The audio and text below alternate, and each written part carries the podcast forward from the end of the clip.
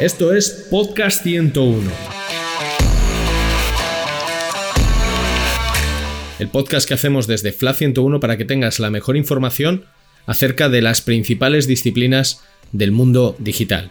Experiencia de usuario, diseño, analítica digital, desarrollo, negocio, innovación, todo ello en un solo podcast.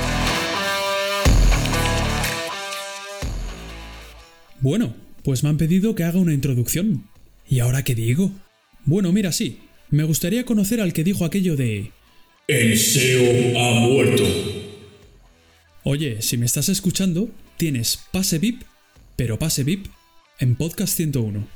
Más que nada porque voy a ser yo, que por cierto me llamo Carlos Sanz, el presentador de los episodios dedicados a SEO. Pero eso no importa, no importa.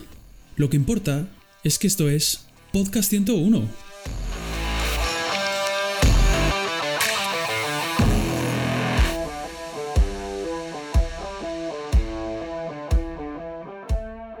Un día más en Podcast 101 y un día más que no estoy solo. Mi nombre es Carlos Sanz y os doy a todos la bienvenida a nuestro programa, a Podcast 101, programa en el que continuamos con nuestro serial de episodios dedicados a la actualidad SEO y en el que estoy muy bien acompañado por Armando Hueso. ¿Qué tal, Armando? ¿Cómo estás? Hola, ¿qué tal? ¿Cómo estás? Oye, muchas gracias de parte de todo el equipo por haber venido hoy, ¿vale? Armando Hueso es licenciado en periodismo y tras varios años trabajando en social media comenzó en el mundo del SEO tras realizar un máster que le sirvió de trampolín para dar un giro a su carrera. Especializado en medios de comunicación, trabaja desde hace 5 años como SEO en ABC. Lo dejamos ahí, ¿no? El puesto, ¿no? Lo dejamos ahí, ¿no? Sí. Sí, ¿no? Humildad, ¿no? Humildad sí, ante todo, ¿no? He ido evolucionando dentro de ABC, evidentemente. Empecé por abajo y bueno, y ahora pues estoy un poco más arriba. Un poco más arriba, ¿no? Lo dejamos ahí, ¿no? Me gusta la humildad, me gusta la humildad, sí. Bueno, Armando, hoy vamos a hablar de Google Discover y más concretamente de hasta dónde puede influir un SEO para aumentar la visibilidad en este canal, ¿no? Uh-huh. Pero bueno, lo que siempre suelo hacer al principio de las entrevistas es acordarme de todos aquellos oyentes que nos escuchan y que no saben o no tienen por qué saber qué es Google Discover, uh-huh, o que lo usen día a día y no sepan qué es su nombre, que también es el caso, ¿no? Por ejemplo, mi madre, sin ir más lejos, ¿no? Mi madre lo usa y no tiene ni pajolera idea de qué es esto, ¿no? De Google Discover. Y también porque se ha convertido en una fuente de tráfico web importantísima, ¿no? ¿Qué es Google Discover? Bueno, es una funcionalidad, un producto que creó Google, que aparece, está por defecto en los dispositivos Android, aunque también te lo puedes descargar en los teléfonos iOS, por ejemplo. Está también en Google Chrome, en la aplicación. Hay una aplicación aparte también que es de Google. En fin, consiste básicamente en un feed de noticias. Google te muestra una serie de contenidos a los usuarios. Estos contenidos, eso sí, pues están un poco personalizados en base a la información que Google tiene del usuario. ¿Y se consume mucho? ¿Se consume mucho Discover? Sí. La verdad que ha revolucionado bastante el sector del tráfico en los medios. Muchísimo. De hecho, ha sobrepasado a lo que era el tráfico SEO per se de Search o de News, al menos en los medios. Yo he trabajado únicamente como SEO en medios, así que siempre hablaré desde el punto de vista de medios. Pero sí, es tremendo. Sí, es lo que te iba a decir, que sí, ha llegado el punto, ¿no?, de que en algunos sites incluso el tráfico proveniente, ¿no?, de Discover ya supera el tráfico de otras fuentes, ¿no?, como Google Search, ¿no?, que decías. Sí, es verdad. La verdad que lo que pasa con Discover, que evidentemente trae muchísimo tráfico, también oscila mucho. Es muy cambiante. Hay etapas en las que de repente entramos en una meseta y parece como que, bueno, de hecho tenía un subdirector que decía a veces, se ha estropeado, Google se ha estropeado. Se ha estropeado. Bueno, básicamente por Discover. Que de repente... Dale un golpe, ¿no? Dale un golpe a ver si funciona, si arranca otra vez, ¿no? Sí. A la pantalla, a ver si el algoritmo o algo. Pero sí, el caso es que está el volumen de tráfico e incluso cuando hay esas pequeñas oscilaciones se nota muchísimo también. Y eso te muestra un poco el grado de dependencia al que hemos llegado los medios de ello, de Discover. Sí, porque es verdad que yo creo que se ha llegado a ese punto en el que Peligroso, un punto yo incluso diría que peligroso, en el que los medios empiezan a depender mucho de Discover. Luego vamos a ver, vamos a hablar, ¿no? De oye, ese nivel de dependencia, ¿no? De Discover o no, más bien a nivel de redactores y demás, pero sí que es verdad que hay muchos medios ya que, o sea, incluso te diría que sites también normales y que no son medios, en los que Google Discover, los artículos de Google Discover ya superan también el tráfico search normal. Sí. Y bueno, ya veremos a ver esa dependencia dónde termina, sí. ¿Qué temáticas son las que más le interesan a Google para mostrar en Discover? A ver, esto es un debate interesante porque Google lo que te dice muchas veces, de hecho en charlas que hemos tenido, yo creo que todos los medios al final a veces tenemos reuniones con algún contacto de Google, ¿no? Pues para plantear dudas y tal. Y por ejemplo la última que nosotros tuvimos nos dijeron que se centraba más en contenidos atemporales. Evergreen, ¿no? O sea, contenido Evergreen, ¿no? Contenido Evergreen, que se conoce. Y que digamos que las noticias más de actualidad las dejaba para News, para la caja de noticias. Cuando digo News es que por defecto a veces lo digo News y nos referimos siempre a la caja de noticias que te muestra. Al carrusel, ese sí, al carrusel de noticias que aparecen. Si buscas, por ejemplo, Pedro Sánchez, ¿no? O, por ejemplo, aparece ahí un carrusel. Sin embargo, la realidad es que muchas veces Discover te muestra noticias de la actualidad. Y eso es así, sí, tal cual. Y está muy pegado a las tendencias. Yo creo que al final se centra un poco, con lo del contenido de Evergreen, muchas veces hay un poco de temas que, aunque a lo mejor no están de actualidad, pero son atemporales y que te los acaba mostrando, porque al final, bueno, por esa personalización que tienen los usuarios. Y luego también funciona mucho con eso de las tendencias, entidades, que si están de actualidad te recuperan. A lo mejor no quiere decir que sean contenidos publicados hoy o hace 2 días. A lo mejor son hace publicados un mes, pero que están de actualidad y entonces Google Discover los recupera. Con lo cual es un poco variado. Pero es verdad que hay etapas en las que, por ejemplo, en esto que comentábamos antes, de que entramos en una meseta o que se cae, hay comportamientos raros de Discover en los que parece que de repente le da menos importancia a temas de actualidad y le da más a contenidos atemporales, o al menos eso es lo que nos pasa a nosotros. Sí. Yo, por ejemplo, uso mucho Google Discover y estoy de acuerdo que, vamos, que lo que más, de verdad que lo que más muestra es contenido de actualidad, ¿no? De hecho, abajo te aparece de hace cuánto tiempo es la noticia y rara vez me aparecen, en plan, noticias de o artículos, da igual porque no tienen que ser noticias, pueden ser artículos de un blog cualquiera, de hace un mes, hace 2 meses, hace 3 meses, hace un año he llegado a ver alguna vez, pero son muy pocos, También es verdad que Google hace tiempo especuló, ¿no? con que iba a dar más presencia al contenido este atemporal, ¿no? Que decías, ¿no? Evergreen. Veremos, a ver, yo ya te digo, yo soy muy usuario de Google Discover y todavía no he visto ese cambio de tendencia, no lo llego a ver todavía, ya veremos a ver si llega o no. ¿Qué requisitos SEO son necesarios para aparecer en Google Discover? Porque, claro, por un lado, como tú has dicho antes, ¿no? Depende mucho de los intereses y un poco del historial de navegación, ¿no? Del usuario, pero también hay ahí una parte técnica, ¿no? Muy necesaria, ¿no? Sí, a ver, bueno, en la argumentación de Google tampoco es que den mucha información al respecto, pero sí hay unas cosas que, como unos requisitos imprescindibles que sí o sí hay que tener, ¿no? Y eso, uno de ellos, por ejemplo, es las imágenes de alta calidad.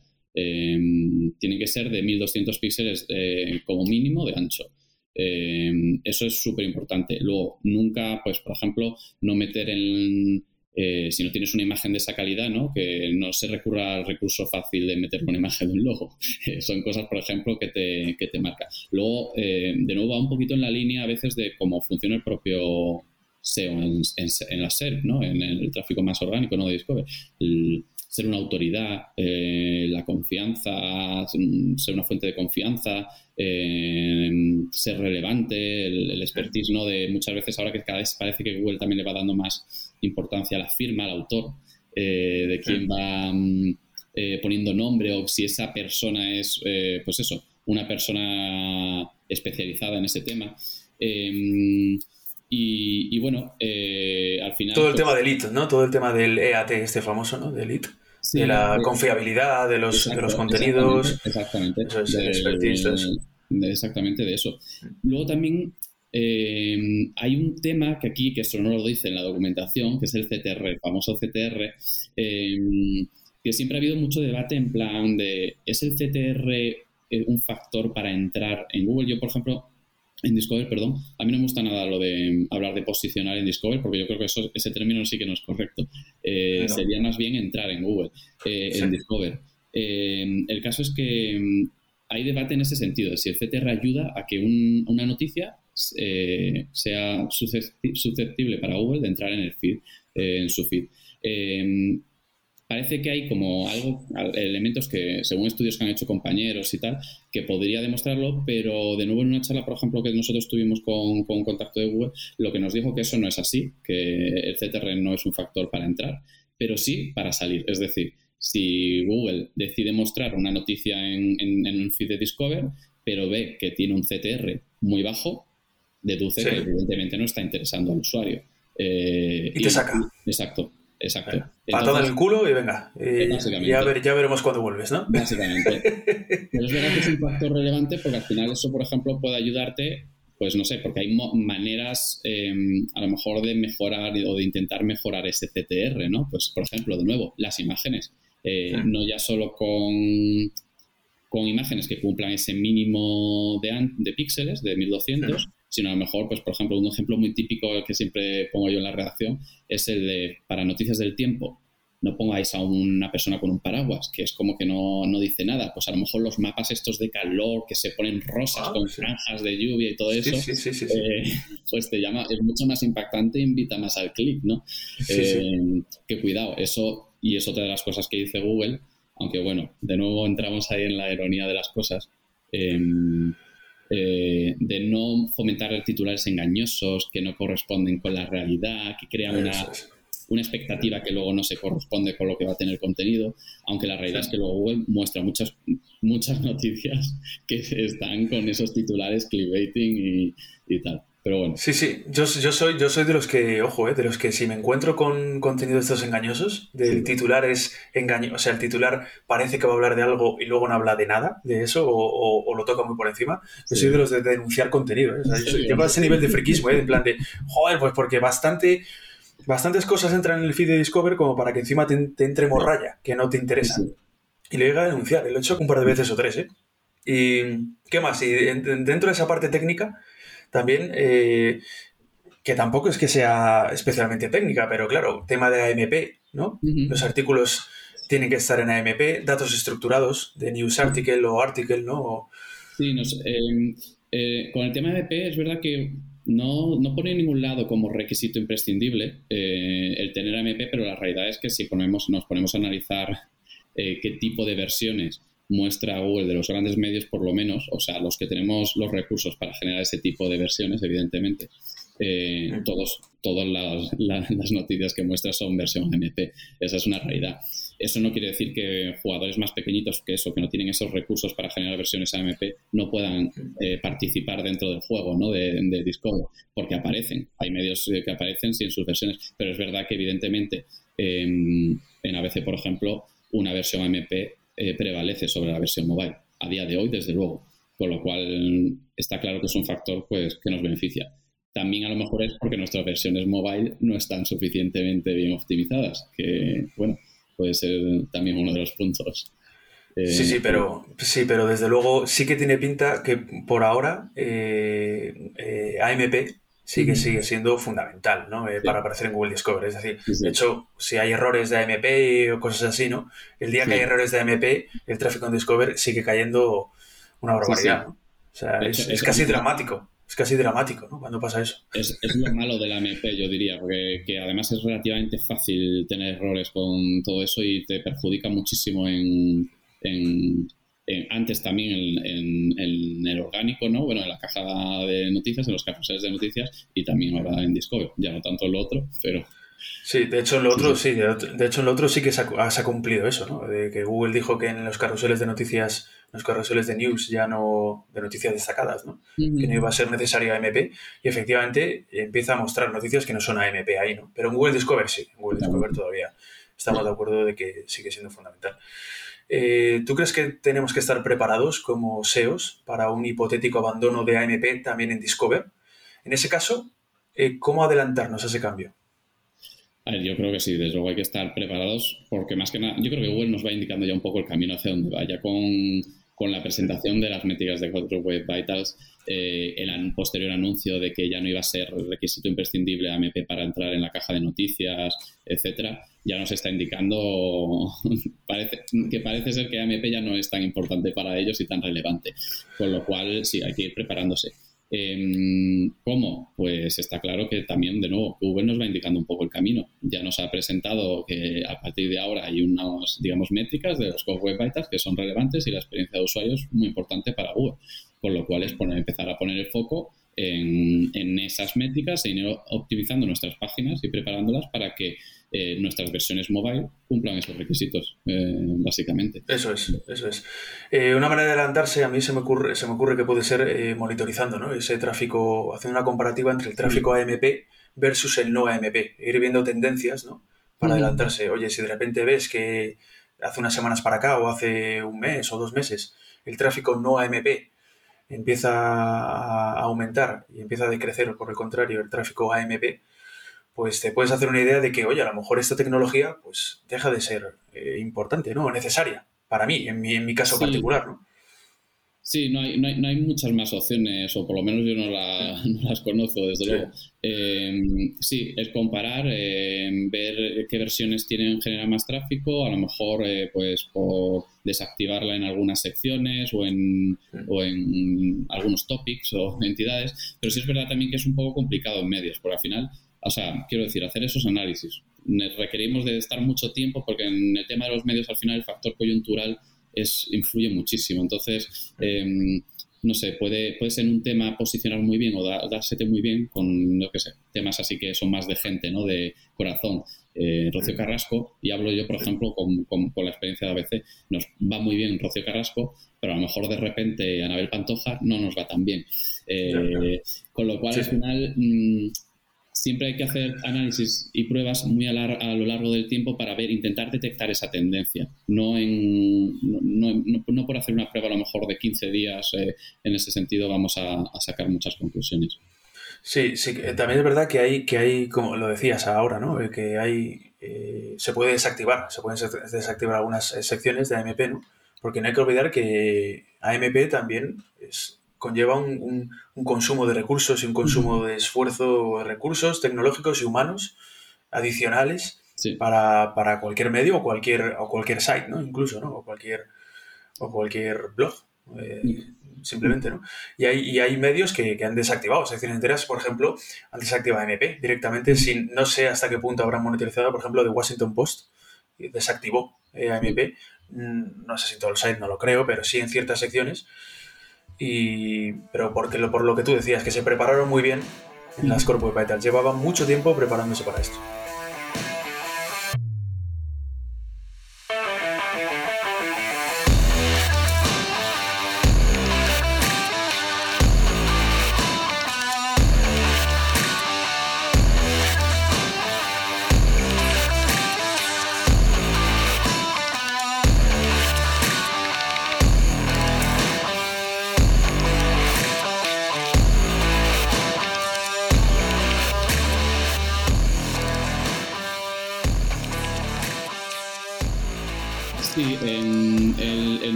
Recursos, sí, desde luego requiere muchísimos recursos, no solo tecnológicos, sino, por ejemplo, de los propios nosotros, como SEO, de estar muy pendiente. Es lo que decía, los errores que tú comentabas antes. Simplemente por meter un enlace mal, ya tienes un error AMP. Sí. Y eso está en manos de los redactores, y eso es muy relativamente fácil que suceda con la rapidez de generar una noticia. Entonces, eso es muy importante. Incluso si se diera el caso de que son errores técnicos, incluso también IT tiene que estar ahí, desarrollo también tiene que ponerse a arreglar eso. O sea, al final efectivamente es un consumo de recursos que hay que valorar, ¿no? Pongamos que se da el caso de que ya no es necesario, ¿no? AMP para aparecer en Google Discover.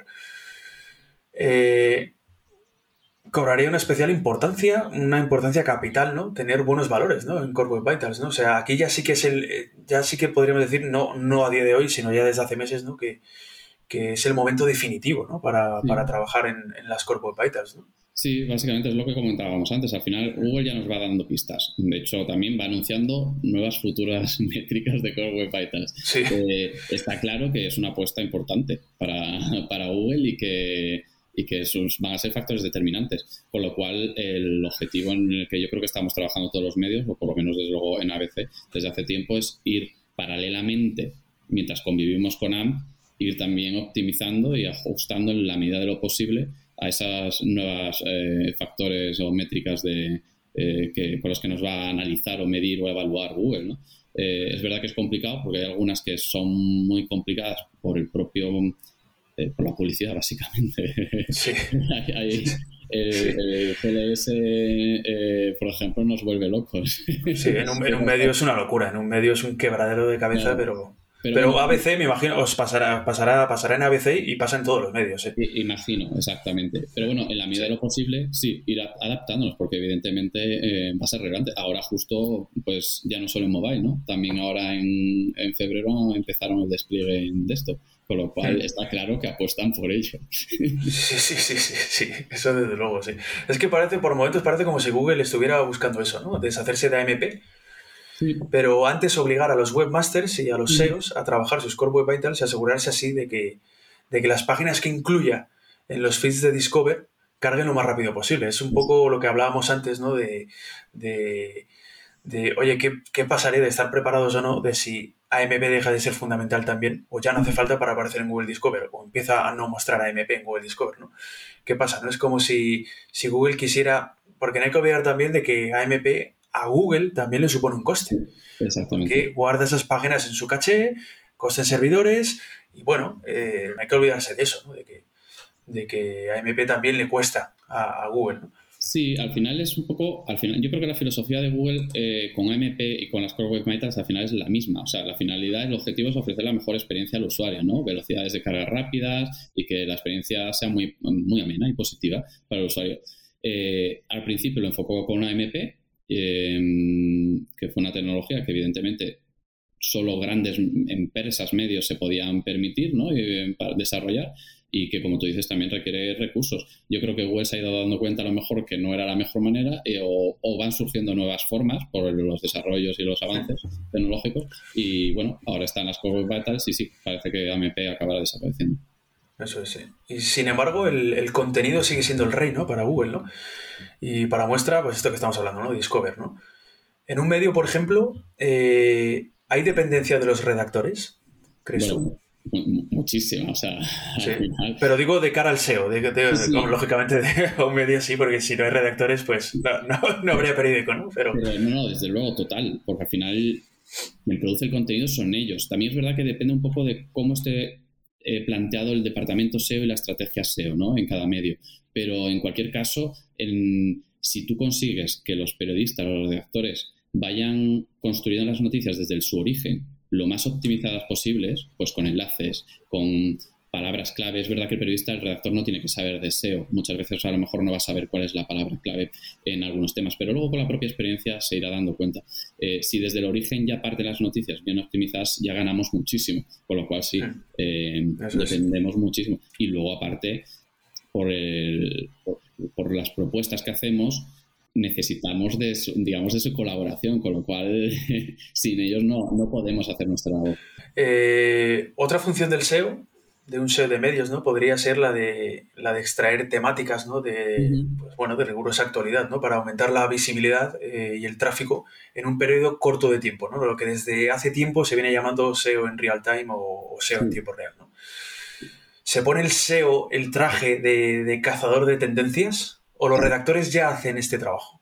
No, lo ponemos totalmente. Es verdad que en algún momento, por la propia labor periodística y el ejercicio que se hacía antes de Google y del SEO, se buscaban distintos puntos de vista. Es verdad que a veces el propio periodista lo hace, pero no, los SEOs nos sumergimos, la palabra es muy fea, ¿vale? Pero yo lo digo mucho, despedazamos piezas para darles enfoques y optimizarlos con la búsqueda que está haciendo el usuario, temas relacionados con un evento, porque al final suele ser un evento, genera muchas dudas o cuestiones o preguntas a los lectores, con lo cual sí, estamos completamente todo el rato buscando, y luego incluso sobre temas que no suceden y que son, pues, por ejemplo, más atemporales, ¿no? Que no están ceñidos al real time, que es verdad que nos come gran parte del día, porque los medios es lo que más nos come de nuestro tiempo a los SEOs, pero está también luego el evergreen, que son búsquedas que se hacen con mucho menor volumen de tráfico, pero que no dejan de estar ahí. Sí, el cómo hacer algo, ¿no? O consejos para... Coche, o... Eso, sí, que nunca caducan y que van a valer hoy y dentro de 15 años, ¿no? Exactamente. Sí, pero...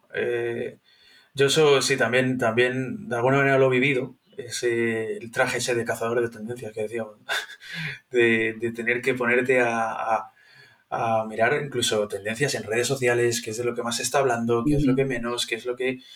Y eso trasladárselo al redactor, ¿no? Y que el redactor luego, que muchas veces te das cuenta de que dices, propones una temática de rigurosa actualidad y lógicamente el redactor ya se ha adelantado y ya ha escrito sobre ella, e incluso ya hay noticias indexadas sobre ello, ¿no? Incluso al hilo también con Discover, quizás más que nunca ahora, a lo mejor incluso también, de nuevo, depende un poco de cómo esté planteada la estrategia en el medio, pero quizás más que nunca somos cazadores de tendencias, porque por la relevancia que ha cobrado Discover, porque trae tráfico de forma fácil, lo digo fácil entre comillas porque no es fácil entrar en Discover, y los SEOs tampoco tenemos una capacidad... de influir tan grande como a lo mejor en la SERP. Entonces no es fácil, pero es verdad que trae tal volumen de tráfico que los medios evidentemente han puesto el foco en Discover, y más ahora en un modelo que está cambiando hacia el modelo premium en muchos medios, con lo cual para rellenar ese agujero de tráfico se necesita a veces a Discover. Sí. Hemos hablado de que algunas de las grandes causas para aparecer en Google Discover radican eso, ¿no? En los intereses del usuario y en el cómo y por dónde navega este, ¿no? Uh-huh. Y en función de eso, Google le sirve en bandeja aquellos contenidos que cree que mejor le pueden encajar. Estamos ante un cambio de paradigma donde, acostumbrados a utilizar Google de una forma activa, pasamos a un uso pasivo, donde los contenidos que hay en la web en general se consumen pasivamente. Digo en referencia, por Discover, que estamos hablando ahora. Yo creo que aún es pronto, pero es verdad que al final el usuario se va acostumbrando a las metodologías de cómo se lo van poniendo. Y al final, si es más fácil para el usuario acabará dejando de buscar. Al principio buscaba, porque era como se buscaba, encontraba la información. Y el usuario, de hecho, no va, por lo general, salvo el fidelizado, no va a la página web de un periódico. Busca en Google. Si ya Google empieza a ofrecerte la información, si siquiera tú reclamarla, porque encima, como va aprendiendo de ti, de tu consumo y de tus intereses, acabas metido y sumergido en esa burbuja. Entonces, yo creo que sí, al final acabará convirtiéndose en una actitud pasiva por parte del usuario, en la que entrará en su navegador esperando ya obtener los contenidos que a él le gustan. Lo cual, por cierto, a mí también me parece un poco peligroso, ya como periodista también que soy hablando, porque es verdad que entrar en burbujas, cada vez estamos más en burbujas, en la burbuja de Spotify, en la burbuja de YouTube, en la burbuja de Netflix, y al final solo vemos contenidos que nos interesan, pero no vemos otros puntos de vista diferentes, y eso puede ser peligroso. Sí, ahí las has dado, sí, porque si te quedas en ese feed que te da Discover en este caso, y no te informas más allá, puedes caer en el error de creer que lo que hay es eso, ¿no? O sea, que la única información que hay es esa, y no hagas ese esfuerzo, ¿no? En buscar información adicional que también está ahí, ¿no? Que también está ahí. Lo que pasa es que es verdad que es muy cómodo. A mí me parece bastante interesante, yo lo he hablado con esto también con algún compañero de profesión, que este cambio de paradigma me parece muy interesante porque, y más teniendo en cuenta que Google Discover cada vez se usa más, se usa muchísimo. Lo hemos dicho antes, al principio del episodio, que hay medios de comunicación y webs, sobre todo medios, en el que el consumo, el tráfico de Google Discover que les proviene, usuarios que entran desde Google Discover, es mayor y bastante mayor en algunos casos que el que proviene de Google, del Google que todo el mundo conoce, ¿no? Y eso ¿por qué es? Porque se está pasando a ese, yo creo de alguna manera, ese consumo un poco pasivo, es verdad. Se está pasando de ese consumo activo de, oye, voy a buscar yo la información, voy a buscar en Google, me voy a meter en Google para buscar ya tengo mi feed de noticias en, en Google Discover, que además se adapta muy bien a mis intereses y a lo que yo he buscado, a mi historial de navegación, y aquí me quedo, ¿no? Pues, bueno, que me bombardeen, ¿no? Aquí de noticias, sí, sí. Es interesante este cambio de paradigma, sí. También parece como si Google, a raíz de esto, ¿no?, quisiera convertir a Discover en una red social, ¿no? Yo también lo he llegado a pensar y también lo he llegado a hablar, ¿no? Ya lo he hecho con Google My Business. Google My Business, bueno, para los que no, los profesionales del sector sí sabrán lo que es, otros no. Google My Business son las típicas fichas asociadas a Google Maps que aparecen cuando alguien busca, pues, restaurantes en Madrid o hoteles en Barcelona, ¿no? Uh-huh. Y aparecen ahí unas fichitas, ¿no?, con el nombre del hotel o del restaurante y unas valoraciones, ¿no? Con Google My Business, ¿no?, Google ya ofrece la posibilidad a los propietarios de los sitios web de comunicarse públicamente con sus clientes, ¿no?, respondiendo a sus reseñas, contestando sus dudas, ¿no?, sus local guides, haciendo las veces de influencers, ¿no? ¿Qué opinas? ¿Tú crees que es como si Google parece que quisiera convertir, ¿no?, a Google Discover en una red social también? Yo imagino que va a ser como una especie de híbrido en el que la parte social de conseguir obtener información del usuario, de me gusta esto, no me gusta, un poco lo que decías tú también de denunciar algo, pues no corresponde sí. con la realidad. Sí. Creo que en ese sentido sí. Yo creo que va más todo enfocado de todos modos al propio negocio de Google de fondo, ¿no?, que es conocer a los usuarios. Y al final va ofreciendo utilidades o funcionalidades, mejor dicho, que le van dando más y más datos de cada usuario en particular. En el momento en el que tú das likes a me gusta esta noticia de la Isla de las Tentaciones, ya va recogiendo información, o no me muestres información de este medio, ya va recogiendo información, no me interesa esta temática, en fin, al final sí, lo hace muy interactivo de cara al usuario y tiene ese punto social, pero al final el objetivo final de Google es saber y más de los usuarios. Sí, aumentar su base de datos y su conocimiento, sí, pero fíjate cómo... Es como si lo escondiera de alguna manera, ¿no? Es como, porque para mí, por ejemplo, Google My Business, las fichas de Google My Business, por ejemplo, es como si fuera una red social de manual, pero de manual, ¿eh? O sea, de verdad, o sea, la gente opina, se le responde, valoran, suben fotos, lo que decía antes, los local guides, ¿no? Que ahora ya se sacó esa figura de la chistera Google, ¿no? Y le está funcionando muy bien, ¿no? Además, te hace falta muy poco para ser local guide, ¿no? Enseguida ya eres como un influencer, ¿no? Y con Google Discover ya veremos también, porque si también enmascara de alguna manera, ¿no?, bajo mi punto de vista, ¿no?, lo que en realidad tiende hacia convertirse en una red social, porque de hecho Google ya se encuentra, ¿no?, haciendo pruebas en algunos países con una nueva funcionalidad follow, uh-huh. Es follow, ¿no?, que va a permitir a los usuarios seguir ciertas publicaciones. Con esto, aparte de reforzarse un poco más la idea de que Google Discover vira hacia convertirse en una red social, ¿se limita todavía más la capacidad del SEO de influir en este canal? ¿Va a terminar siendo más una labor propia de un community manager para aumentar el número de followers? Si al final termina implementando esa funcionalidad, la funcionalidad de follow también en España, ¿no? En la última parte del community, la verdad que no lo sé, no tengo una opinión ahí todavía bien formada. Sí, evidentemente se limita cada vez más la capacidad de los SEOs o no es que se limite, sino que está más acotada. Nosotros podemos hacer lo que podemos hacer, cumplir todos los requisitos, optimizar las piezas y hasta ahí. Luego entra el usuario, que es quien decide, pues con diferentes, ya sea con sus intereses, como tú dices, clicando un botón de no quiero que me muestres este medio, no, o sí quiero que me muestres todo esto, o incluso entidades, porque también permite seguir, oye, me gusta mucho esta temática. No sé, en ese sentido sí, con lo cual sí, nos condiciona por completo. Pero en el fondo...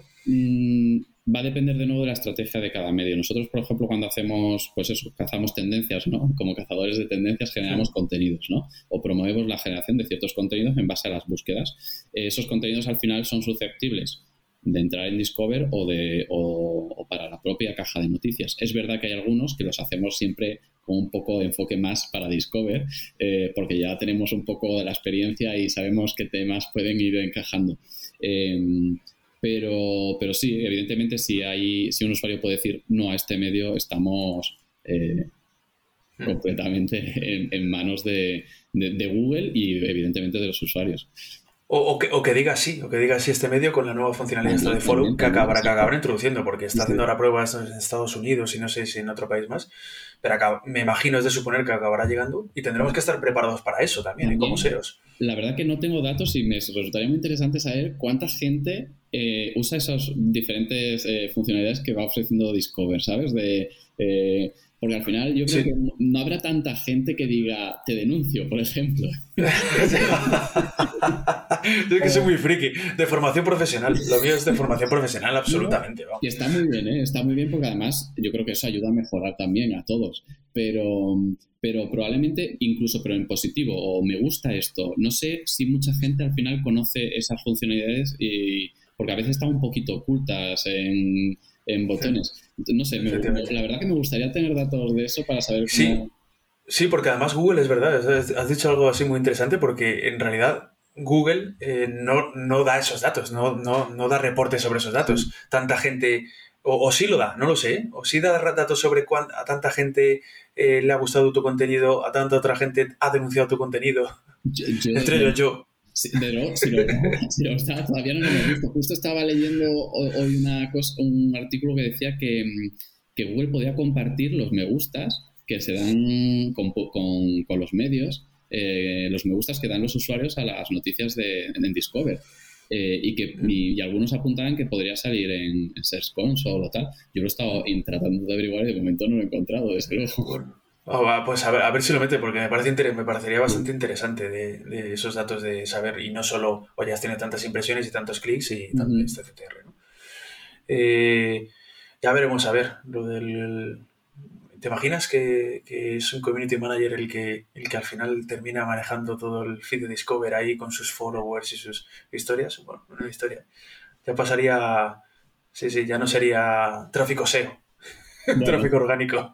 Te diré, fíjate, con Discover, por lo menos en ABC en su día hubo un gran debate si el tráfico de Discover se podía considerarse o no. Nosotros, por ejemplo, siempre lo diferenciamos, aunque evidentemente se mete luego en el cajón de SEO, pero siempre diferenciamos SEO, el tráfico orgánico puro, de Discover, que lo llamamos agregadores, ¿no? Ahí metemos también Upday y algunos otros que existen, pero sí. Pero las redes sociales no, aunque bueno, le podemos dar parte del queso, ya que cada vez...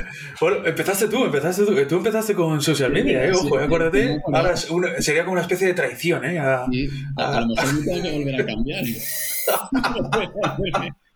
Porque el futuro es Discover, sí, el futuro es Discover, ya nadie usa Google, la búsqueda de Google se queda todo en Discover y ala, pues habrá que volver ahí. Soy un chavetero. Sí, pero hay que serlo, a veces hay que serlo, ojo, oye, hay que mirar por uno mismo, claro. Sí.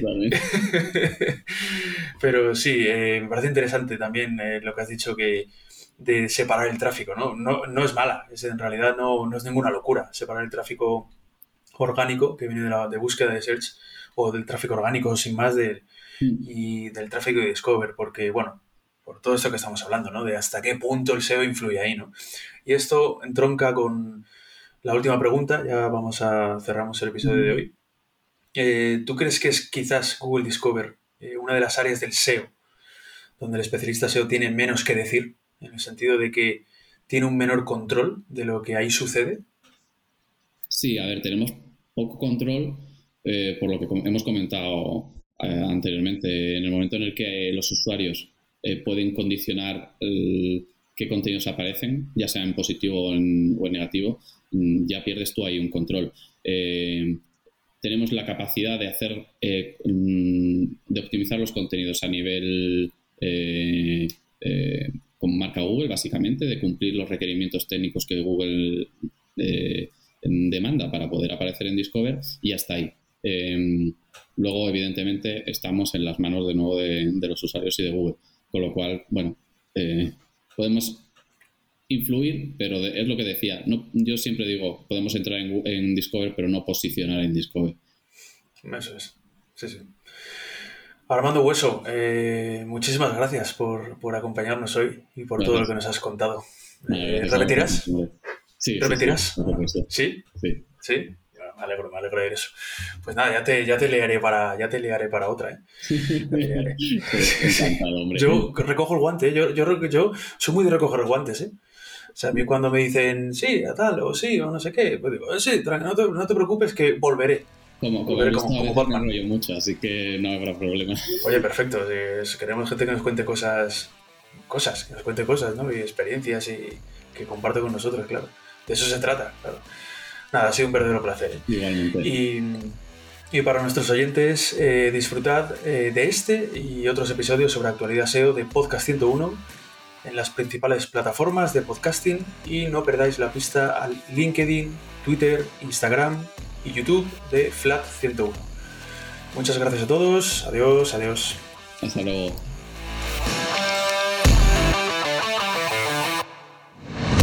Esto es Podcast 101.